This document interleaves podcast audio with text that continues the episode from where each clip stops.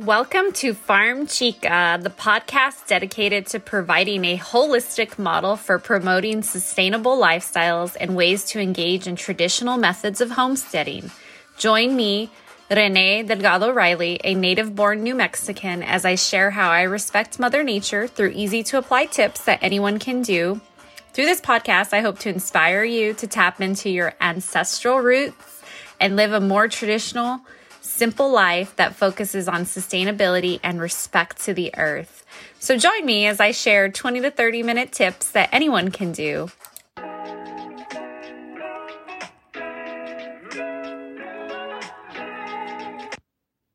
Welcome to Farm Chica's next podcast focusing on nature's alder plant. So, who's the wisest berry in the patch? Elderberry, that is. Join me today as I talk about the famous plant that's been known throughout history, multiple countries and cultures as nature's medicine. The elderberry is a famous plant where the medicinal uses have been found to reach as far back as ancient Egypt. Hippocrates, who's often named the father of medicine, described the elder plant as his medicine chest in which he used to cure a wide array of ailments.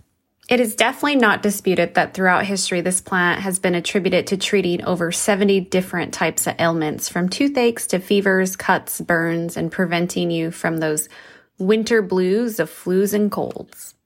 There are many different species of wild elderberry. Sambucus nigra is the European elder, which is a deciduous shrub that grows to about 20 feet tall and 20 feet wide. Typically on this species, only the berries and the flowers are edible, but every other part of the plant can be used to make things ranging from tools, musical instruments, and even insect repellents. In fact, throughout history, many farmers were known to attach elderberry twigs to cattle ears in order to keep insects and vermin away. They are known to have hollow branches, which make them a popular material to make any kind of wind instrument, such as a flute, the main trunk of an elderberry plant was strong and used to make a variety of things such as stakes, fences. The leaves, bark, and berries were also very dark, and so they were often used as a dye for black and purple. During the Victorian era, distilled elderflower water was popular with those who wanted a younger, brighter, healthier complexion. Another common species of elderberry is the common elderberry, Sambucus nigra can a densis. Sorry for those. Um, I'm not a scientist. I am a researcher, but uh, those pronunciations are always tough for me. So, some alternative names. Um, this is a domestic U.S. species, often known as Arizona elderberry, American elder, sweet elder, wild elder, and even New Mexican elderberry. Yay for us New Mexican. Elderberries um, are well known to the natives and Indians of North America um, many purposes that they've been utilized um, by the Spaniards over time. And throughout the months of July and August, small clusters of berries were gathered in large quantities and saved and dried for the winter season. Elderberries have always been regarded as an important source to our health. Um, and in fact, they are an excellent source of vitamin A, which helps aid in vision and immune health, as well as cell growth. Vitamin C is present in the elderberries to help promote healthy skin, teeth, bones, and immune health. Elderberries also have an excellent source of vitamin D, which we know from research helps fight depression. There's also an excellent source of anthocyanins, which are great for reducing the sinus swelling and inflammation that comes with any kind of flu or cold. Flavonoids are also found in the elderberries, which have powerful antioxidant properties, which may help prevent, prevent any kind of damage to your cells. And so th- this is why throughout history, elderberries have been dried and eaten and consumed and been used to treat a lot of ailments because of the purpose that they've been known to actually support immune health in the long term. So elderberries are a great source also of iron and potassium, which helps fight off anemia and lower blood pressure, which can also reduce the risk of stroke and heart disease. So join me today as I talk through how to use elderberries, how to grow them, uh, different ideas on how to make tonics that get through through the winter, and some of my own tips on how I use my own elderberry syrup and my own elderberries.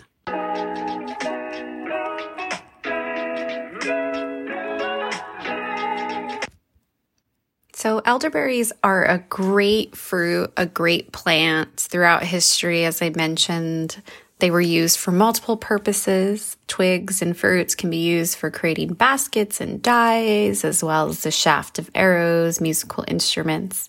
And in the Middle Ages, elderberry was considered a holy tree capable of restoring that good health and keeping good health to aid in longevity. And a lot of natives actually saw superstitions if you ever burned elderberry wood, um, it would actually be a bad omen. So definitely there was recognition long ago by our ancestors that elderberries are a great plant to protect and support. And so fruits of elderberry are still used today, either gathered from the wild or harvested from one's own backyard for wine, jellies, candies, pies, sauces, and the most important component, which now in the pandemic is even more important, is focusing on immune health in the form of the famous elderberry tonic. So, before we talk about how to use an elderberry plant and how to actually grow it, let's talk a little bit about just in its environment as a wild species, um, there are a lot of different habitats that will gravitate towards elderberries. Um, game birds, squirrels, and other rodents, um, those kind of browsers in the wild, will actually feed on the foliage of elderberries. So definitely, humans are not the only um, things out there. Also, bears love to eat the elderberry fruit. Wild deer, on the other hand, as well as elk and moose, tend to just browse on the stems of the foliage. They also can attract different kinds of songbirds. So the western bluebird and the indigo bunting are some common birds that will be attractive to the actual elderberry plant. Uh, Steller jays, also um, mockingbirds and red-breasted nuthatch are also very much um, attracted to wild elderberries. So there's definitely a great um, kind of environment and ecosystem that elderberries bring to our environment. So these are perennial fruits. Um, these are something that you plant once and you prune every year and they come back and they constantly give generations of families and their different ecosystems lots of things to to benefit from over the years. Um, honestly, you can even go to somebody who has a great elderberry plant and get some cuttings and plant those sticks with the hope that they will grow into a beautiful plant themselves. Um, elderberries grow um, very fast within the season. Um, so, depending on if you want to have the European species or one of many of the domestic species, they're really easy to find online. Um, we've gone through One Green World based out of Portland. They have a great selection of elderberry. Just check your zone of growing and determine the best time to plant those elderberry clippings or plant those plants that you get at your local nursery or online from a reputable distributor.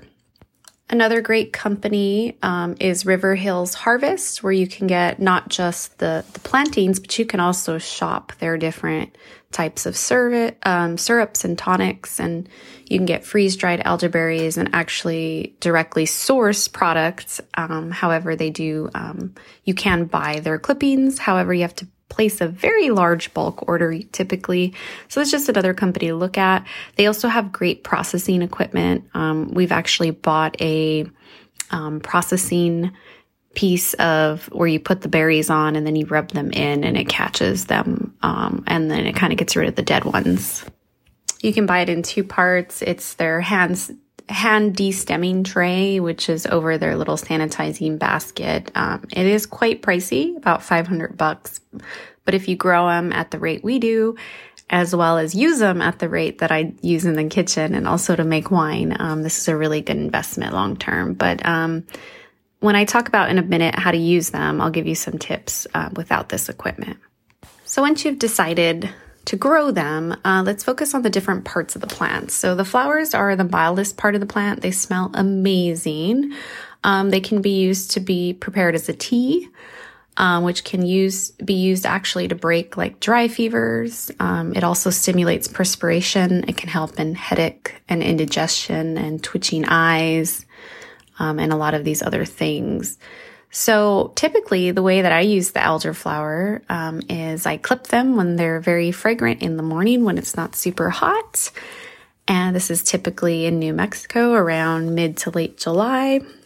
I take those beautiful smelling flowers, I clean them really nicely in a sanitizing solution, restaurant grade, and I cut them up in a large quart size or half gallon jar, and I pour a 100 proof alcohol in it and let it sit for two weeks strain it out and make a simple syrup and mix that beautiful golden yellow colored elderflower liqueur with that simple syrup. And it makes a beautiful Saint Germain, which is a very expensive liqueur, a very subtle liqueur that can be mixed for cocktails. There's lots of Saint Germains or elderflower cocktails available out there, but my favorite one is about a shot of Saint Germain with just some wonderful Prosecco or champagne and bubbly, and it tastes amazing. You can also soak those leaves and make an elderflower water, which is good for any kind of wounds or any kind of bruises or sores on kind of any animals, or you can actually put that in your bath and channel in the Victorian era for that beautiful, youthful skin. Uh, the leaves are a little bit stronger and they have slightly a laxative property. So typically they could be steeped with some water and given to aid in any kind of constipation or GI problems in that regard. They could also be made into mixed with some other things, chamomile, um, to help with the swelling of bee stings as a topical.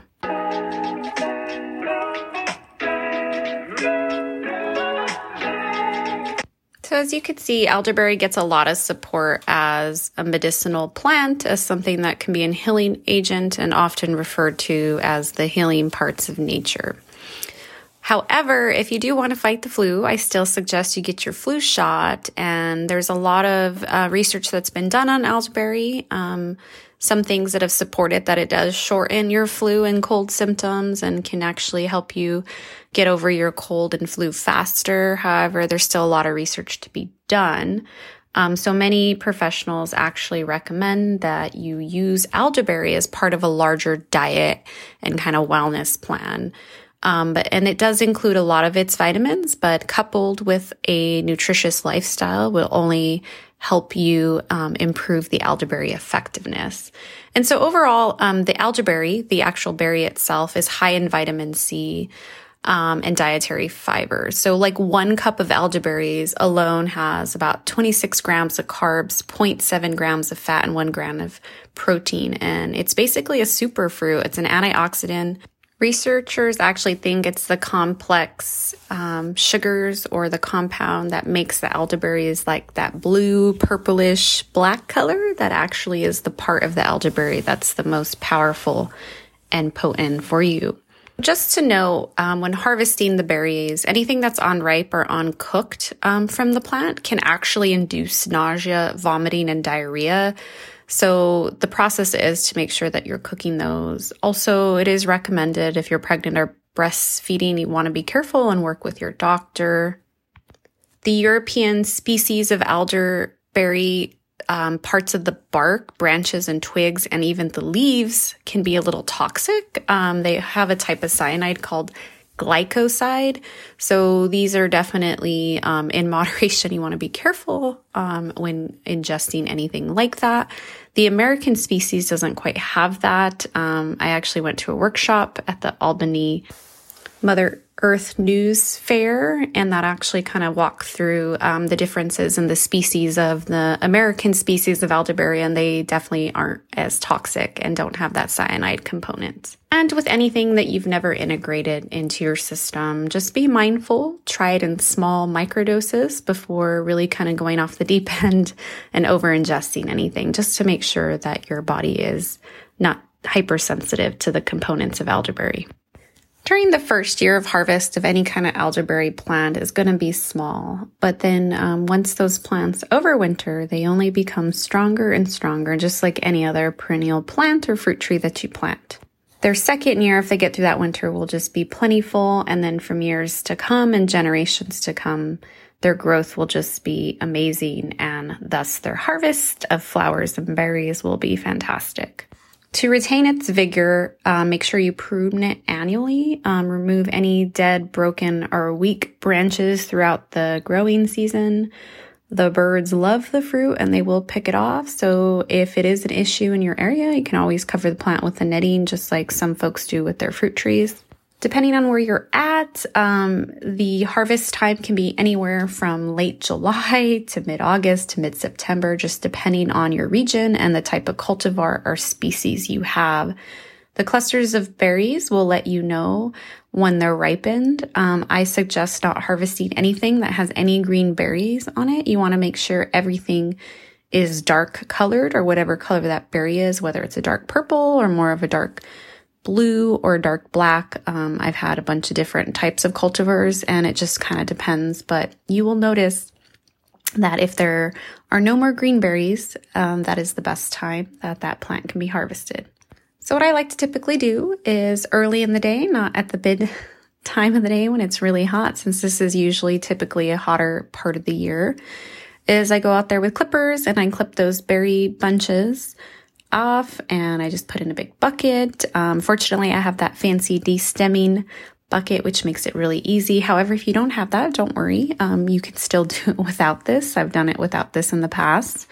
Um, what I typically do is I go inside and clean off those berries, um, wash them really good, and I dry them off and I stick them in Ziploc bags and put them in the freezer.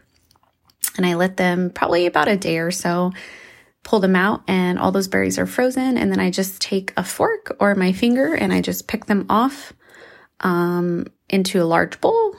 And then I place those in a large pot. And depending on the berries, um, it, it's like a four to two ratio. Um, I guess a two to one essentially is for every like four cups of elderberries, I'll put in like two cups of water. And I let those boil on the stove for about an hour with nothing added. Um, I'm really just trying to extract that juice. And then I take the elderberries off and I strain them over like a fancy chinois and I let them soak and I push um, it through with like a wooden spoon or anything to kind of push the berries and smush them. Or if you have a brewer's bag or a fancy sieve, you can do it the same way. And really, you're just traditionally extracting that juice and you get all that elderberry juice. So, what do you want to do with that juice? Well, you can um, use it in any uh, jelly recipe. Um, you can literally take it as it is and put it in the fridge and use it for anything. Um, but typically, I don't really like the way the elderberry juice tastes in that state. So, what I do is I put it back in the pot, all strained out. I add in, um, depending on my ratio, but um, I usually add in lemon juice, mainly because I'm planning on canning it. I add in ginger, I add in cinnamon, um, and I kind of just let it simmer for about an hour and a half, and it creates that beautiful um, flavor. And then I add in the sugar, and that's what gives you your tonic. So before I end this podcast, I will give you the exact ratios of that for recipe cooking, but you can actually just Google elderberry tonic recipes. Um, there are a couple different types of recipes out there, some that you just put in the fridge, but I like to can mine so they're more shelf stable. And that is the addition of that lemon juice. I've made elderberry jelly before, and that's actually really tasty. It almost tastes just like a grape jelly because the elderberry is a cousin to the grape, so it's high in tannins, which makes it a great substitute. Hence why last year was the first year that I used elderberries to make wine. Um, the elderberry wine is still aging right now. It's already finished with its secondary ferment. And I put some toasted oak chips in. And so I'm excited uh, to eventually get it to um, its place of bottling. It's not there. It's, uh, again, the cousin to the grape. So it's going to age a lot longer. Just like when you go in and get your typical, um, more intense grape wine, such as any kind of Cabernet or anything on that line those have been aged for a couple of years. And so it's going to be a bit until I bottle that, but it's uh, about six months in and it smells amazing. It looks amazing. It looks like any other red wine. So I'll keep you posted on how that's going as a wine. Uh, this is my first time venturing into winemaking with elderberry. And so I'm excited to see the outcome. But I have used it in a jelly. And again, it tastes just like the grape jelly. Uh, way better than Smucker's, I promise you. Homemade jelly is better for you in so many ways. It doesn't have all the preservatives, um, and it's all natural and it has cane sugar. Um, so typically, elderberry, um, the two uses that I use from the plant um, is early in the season, I do take the flowers and I make that homemade elderflower liqueur, aka Saint Germain, which I walked you through earlier. Um, I've given that away as gifts. Um, people really love that. Again, it's really there's tons of recipes out there for Saint Germain cocktails. But typically, I make it into an elderberry tonic, and that tonic can be taken daily as added to your wellness regime, or you can add it to different things. Um, you can add soda water to it to make it bubbly. You can add it to cocktails and have an elderberry cocktail. Um, and again, you can just add it to teas. Um, essentially, it becomes a really um, delicious fruit juice. And because I can it, it's shelf stable. And so when I open it, I I typically take a shot glass full every day, in addition to my wellness shots, which are ginger, turmeric, pepper, and chili powder. And that's the way that I use it. However, I came across another recipe where there is a fermented elderberry juice, which is non alcoholic. So it's a way to make kind of that fermented bubbly but non-alcoholic. So I've never tried that, so that's something that I'll definitely look into. But in terms of making that traditional elderberry tonic, elderberry syrup, winter tonic, um, if you've never had one, I suggest ordering some. Again, River Hills Harvest is a great place to order stuff like that.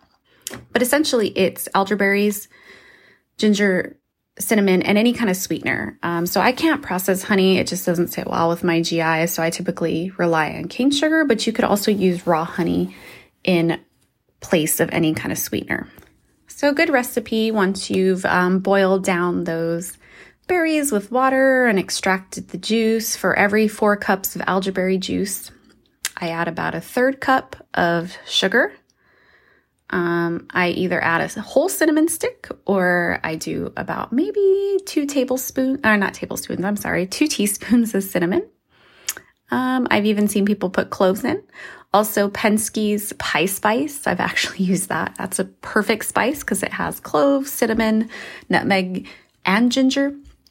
Um, but if you don't have that, um, two teaspoons of cinnamon, um, you can throw in a whole clove and a tablespoon of fresh ginger or two teaspoons of ginger. If you're not a ginger fan, uh, I suggest maybe a half teaspoon. So really, the the spices are really your preference and what you like, but the most important components for every four cups elderberry juice, it's a third cup sweetener. So whether that's cane sugar or honey, um, I've never tried it with maple syrup, so I, am not an expert when it comes to that, but definitely I've, I've done honey before. I just, I personally haven't consumed it. And then the most important piece is you can use this recipe as is, but if you add the quarter cup of lemon juice to this four cups of juice, you now get something that can handle the canning process. And I usually just use water bath canning and makes those cans shelf stable and so with elderberry juice, um, I let it simmer for an hour or more, just until it smells fragrant, and I taste it, and it's delicious as is. I um, ladle that into sanitized canning jars. I typically will use quarts or pints. Um, anything smaller is just not worth it, personally. and then I'll process those for about 15 to 20 minutes, depending on where I'm at. If I'm in New Mexico at elevation, I tend to lean closer to 20 minutes, but you just water bath can them and then they're good until forever, personally. But because I drink a lot of elderberry and I give a lot away, it tends to only make it through one season. And in some, if you haven't figured it out yet, elderberry plants are some of the best perennials to plant in your backyard, homestead, or farm. Um, they're a great addition. They're healthy their nature's superfruit. And historically, um, our ancestors have been using them for a long time, um, integrated into their daily lives. And elderberry is very tasty. I've never personally ventured into using elderberry for pie making. Um, like I said earlier, I have made jelly out of it and it's really tasty. Um, I do know if you do make a pie, you need to cook that filling before putting it in any kind of pie shell recipe of your choice. Um, so just make sure you destem those really good. Um, fresh elderberries are very stemmy. Um, it's a lot of work, and so for me, it's just uh, it's a lot to have all those berries come off that bush, and so it's just much easier for me to get as as many stems as possible, boil them down, and then strain them through that fancy chinois and get the juice. It's just a much easier process for me. Although I could probably sit there and pick out, hand pick the berries out in order to use them for a pie, but personally, that's just not something I've ever made the time for. Um, again, invest in Penzeys Pie Spice. That's a really good addition to any elderberry tonic, or just use ginger, cinnamon, and clove of your choice. Um, again, thank you for listening. Um, this was really fun to walk you through one of my favorite superfruits.